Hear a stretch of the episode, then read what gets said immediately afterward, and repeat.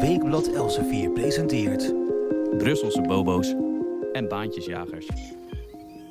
De Europese Unie. Of we nou willen of niet, we horen erbij en daar merken we elke dag de gevolgen van. In ons immigratiebeleid bijvoorbeeld. Nederland zelf heeft amper nog zeggenschap over wie ons land binnenkomt, omdat je in de Schengenzone vrij kunt reizen. Daarom zou de EU de buitengrenzen moeten bewaken, zoals de Brusselse politici dat vaak zeggen. Maar hoe gebeurt dat eigenlijk? We gaan het zoals elke week bespreken met onze correspondent in Brussel, Jelte Wiersma. Mijn naam is Matthijs van Schie en u luistert naar de nieuwe aflevering van de podcast Brusselse Bobo's en Baantjesjagers. Jelte, welkom. Hallo. In het uh, weekblad heb jij een stuk geschreven over Frontex. Leg eens even uit, wat is Frontex en wat doet Frontex precies? Frontex is formeel een, uh, de, de uh, grenscontroleorganisatie van de Europese Unie en dan meer specifiek van uh, de Schengenlanden. Um, daar horen niet alle EU-landen bij. Roemenië, Bulgarije zitten daar niet in, maar bijvoorbeeld Zwitserland en Noorwegen als niet-EU-landen zitten daar wel bij. Verenigd Koninkrijk zit er ook niet bij, hè? sorry? Verenigd Koninkrijk zit er ook niet bij, hè? Nee, Verenigd Koninkrijk en Ierland hebben er ook nooit bij gezeten. Die zijn er altijd buiten gebleven. Ja. ja. En hun hoofdkantoor staat in uh, de Poolse hoofdstad uh, Warschau. En tot nog toe was het vooral een dataverzamelingsorganisatie, zou je kunnen zeggen. Die, uh, en, de, maar sinds de immigratiecrisis, met het hoogtepunt of dieptepunt, net hoe je het bekijkt, in 2015. Uh, zie je dat er een verschuiving komt in de aard van, in het karakter van dat Frontex. Ja, je noemt het al even de immigratiecrisis van 2015. Uh, vooral Syriërs, maar ook allerlei andere Afrikanen, Aziaten naar, naar Europa. Is besloten om die, om die Frontex wat op te schroeven, hè? Ja, het idee is om van Frontex een grensbewakingsorganisatie te maken die niet alleen een coördinerende en informatievoorzienende rol heeft, maar die ook een, een poot krijgt die besta gaat bestaan uit grenswachters, die zelfs bewapend zullen zijn. Ja, daar, daar spits jouw stuk in het blad zich op toe, dat zij bewapend gaan worden, vuurwapens gaan dragen. wat vind jij daarvan? Is dat een goede zaak? Nou, ik vind het heel gek, want um, als we even terugspoelen naar niet zo lang geleden uh, uh, onder Silvio Berlusconi in Italië. Als premier ehm, was er heel weinig immigratie naar Italië bijvoorbeeld. Ja. dat kwam ook omdat Berlusconi een deal had gesloten met, met Gaddafi in Libië. Mm -hmm. Spanje had eenzelfde soort deal met de koning van Marokko. Uh, notabene gedaan door een socialistische regering al daar. Dus Spanje en Italië, landen aan de Middellandse Zee, landen uh, waar via veel mensen deze kant op komen, die waren zelfstandig perfect in staat om arrangementen te organiseren, de grens te bewaken. We zien dat recenter ook nog uh, met uh, de Italiaanse regering. Uh, Lega is nu uit de regering, maar een jaar lang is Lega-voorman Salvini um, minister van Binnenlandse Zaken geweest. En die heeft gewoon gezegd: we sluiten alle havens, we sluiten alle grenzen. Dus ja, dat is te zien geweest hè, in, in de immigratiecijfers. Van de EU. Excuus? Dat is te zien geweest in de cijfers hè, van de, de migranten die naar Italië zijn gekomen. Dat is fors gedaald naar, naar bijna, bijna niks. Uh, althans, wat geregistreerd is. Want er is ja. altijd wel wat immigratie die niet geregistreerd wordt. Uh, dus bovenaan staat de natiestaten van de EU, de natiestaten van de Schengen, die aan de rand van het Schengengebied liggen, zijn uitstekend in staat zelf met hun nationale middelen, hun nationale grenswachters, met hun nationale politici, om ervoor te zorgen dat die grens uh, gesloten is, althans, dat er uh, mensen niet massaal illegaal die grens oversteken. Orbán in Hongarije als premier laat dat ook zien met de grenscontrole, het hek, ja. de bekende, het bekende hek dat daar staat. Dus uh, in de Baltische staten zie je hetzelfde. Er wordt ook een hek, hekken opgetrokken. Polen slaagt er ook in. Uh, daar het grens aan Wit-Rusland en aan Oekraïne. Niet Schengen, niet EU-landen. Die slaagt er ook in om dat zelf te doen.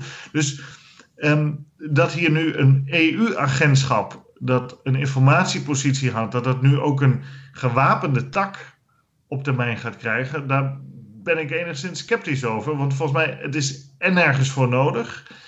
Maar het tweede is nog veel belangrijker.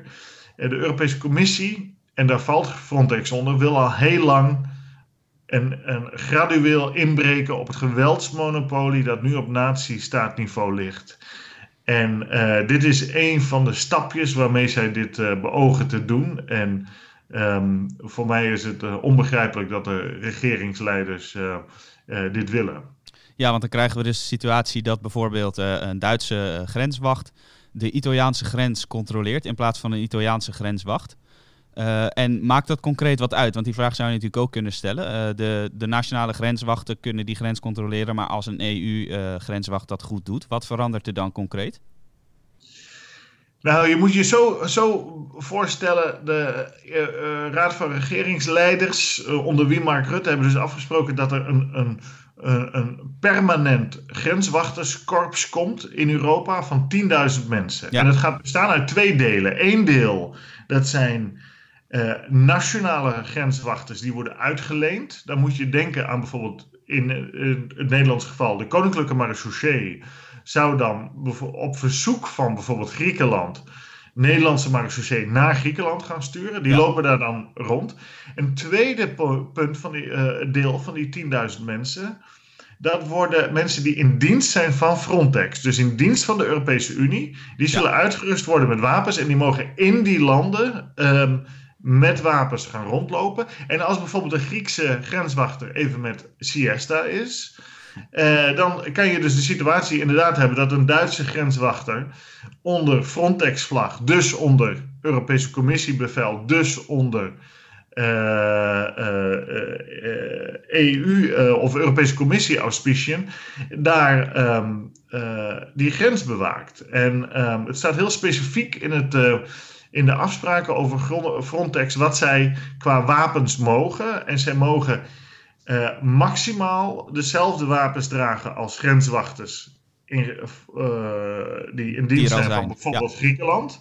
En zij mogen uh, uit zelfverdediging die wapens gebruiken. Maar op het moment dat er geen grenswachters van het zogenaamde gastland aanwezig zijn, dan mogen zij die wapens eventueel ook gebruiken in een situatie als, nou, laten we zeggen, er komen massaal Afrikanen en Aziaten op schepen aan en deze mensen voelen zich bedreigd, dan zouden ze dat ook eventueel kunnen gebruiken. Dus ja, uh, ja hoe dat gaat uitpakken, uh, we, we, het zal ongetwijfeld een keer uit de hand lopen. Mm -hmm. Er zal er een keer een Duitser, Duitse grenswachter iemand neerschieten uh, uit Afrika of uit Azië.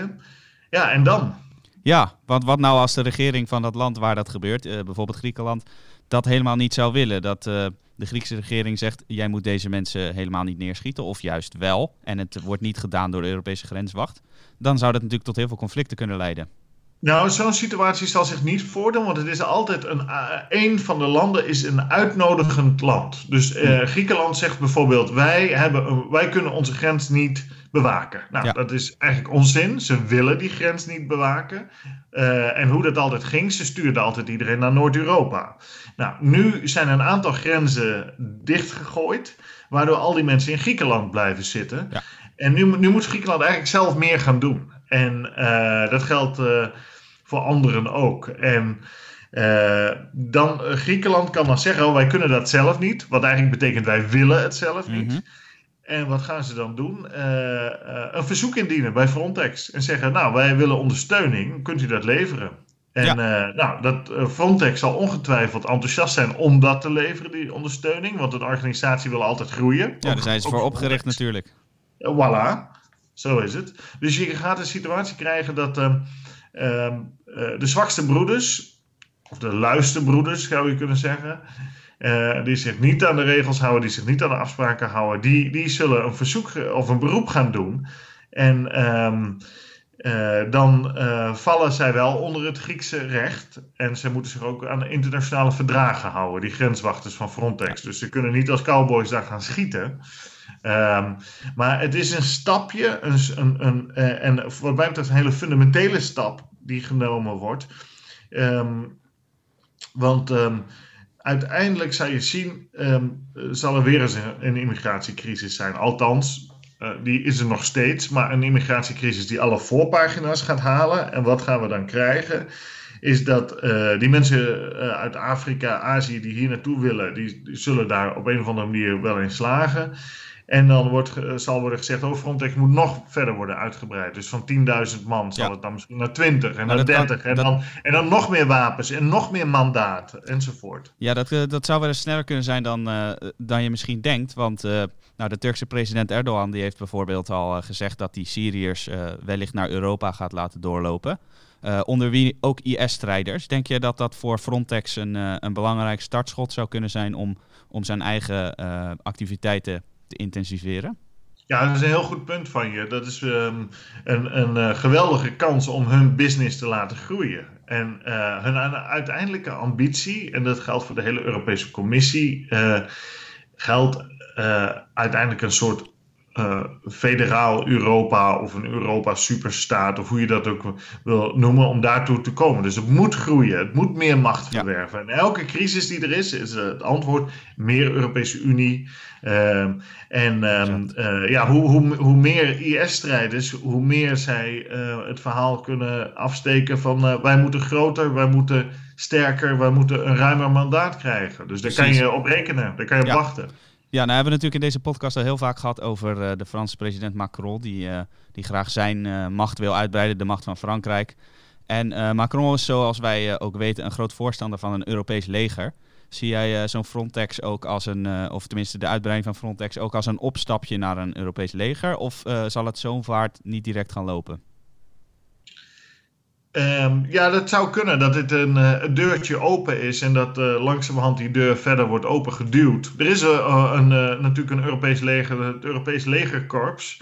Maar dat is een blaaskapel die geloof ik bestaat uit afgekeurde dienstplichtigen uit een aantal landen. Dus daar hoef je niet zoveel zorgen over te maken. Maar dit is serieuze, een serieuze zaak wat mij betreft. Ja, ja duidelijk. dat is een ontwikkeling die we goed in de gaten moeten gaan houden.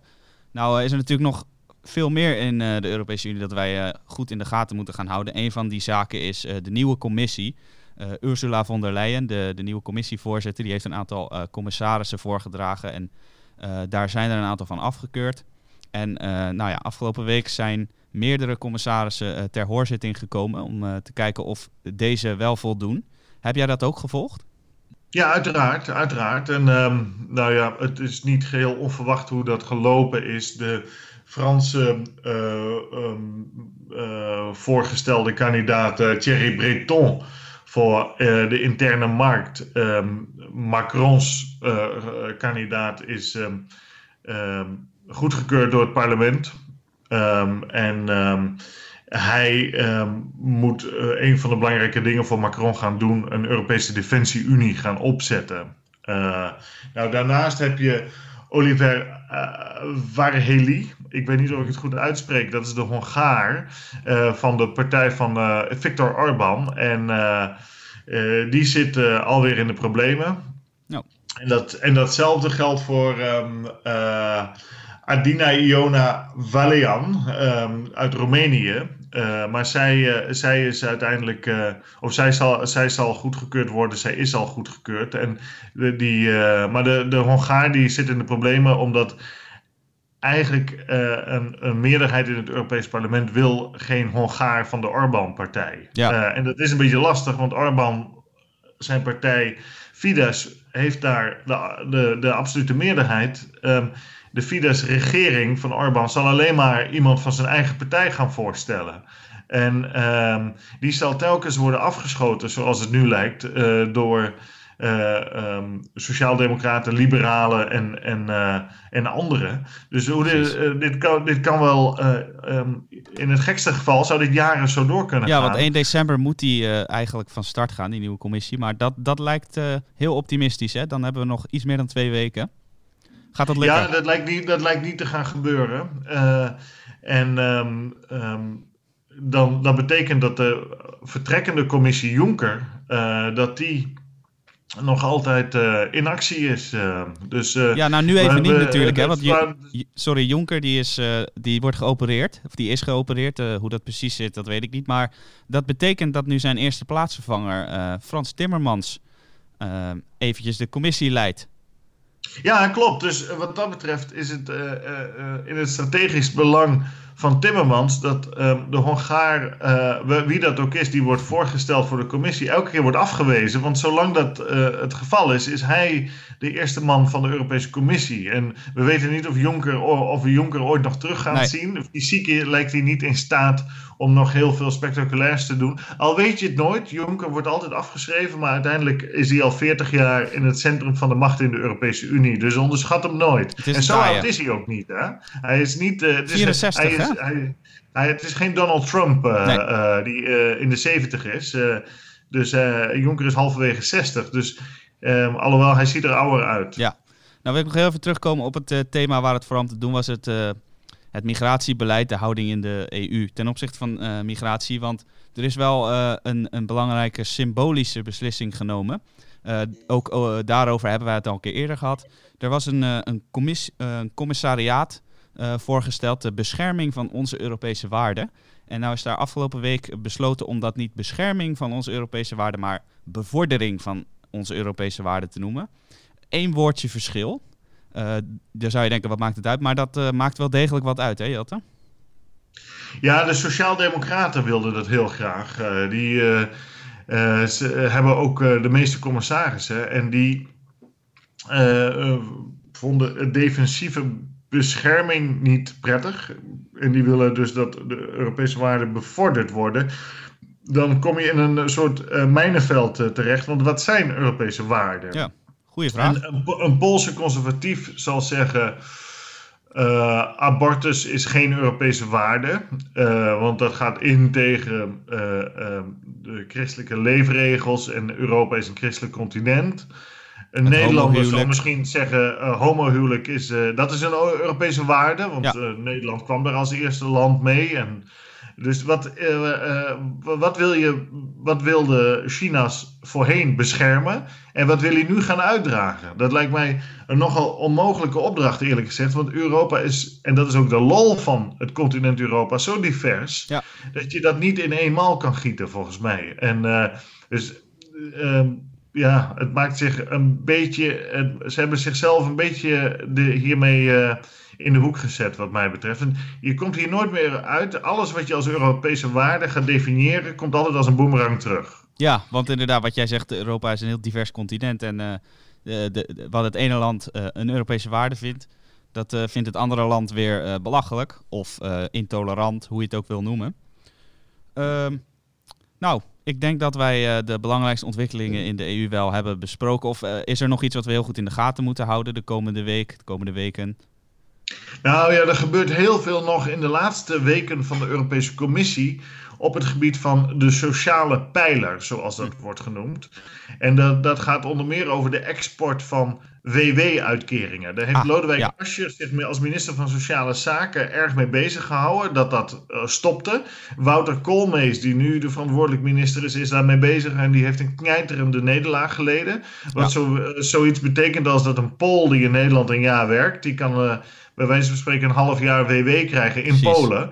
En die Nederlandse WW ligt dan boven uh, het Poolse uh, gemiddelde inkomen. Dus, ja. wat, wat, wat, en dat zie je veel gebeuren, dat mensen dat, daar gebruik of misbruik van maken. En, maar dit, deze misbruik, dit, dit misbruik kan blijven bestaan. Er gaat niks aan, aan veranderen, omdat Nederland bakzeld haalt. Ja, de Nederlandse Tweede Kamer is fel tegen, want dit speelt al een paar maanden. En in Nederland zijn bijna alle partijen hier fel op tegen. En dat is niet voor het eerst natuurlijk. Uh, zie je ook de, uh, de netto-bijdrage die uh, gaat stijgen. De Nederlandse Kamer is tegen, maar toch gaat dit niet veranderen. Hoe kan dat nou toch elke keer?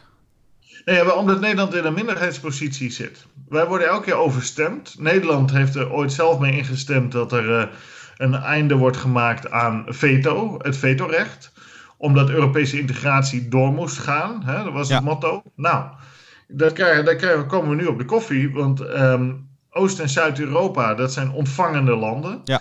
En um, die zijn verreweg in de meerderheid. En die zullen altijd uh, zo stemmen dat ze geld uit de gevende landen um, uh, zullen krijgen. En uh, dat, dat gaat maar door en dat gaat maar door. Dus de, de transfers die blijven maar doorgaan. Is het niet via de euro, dan is het wel via het EU-budget.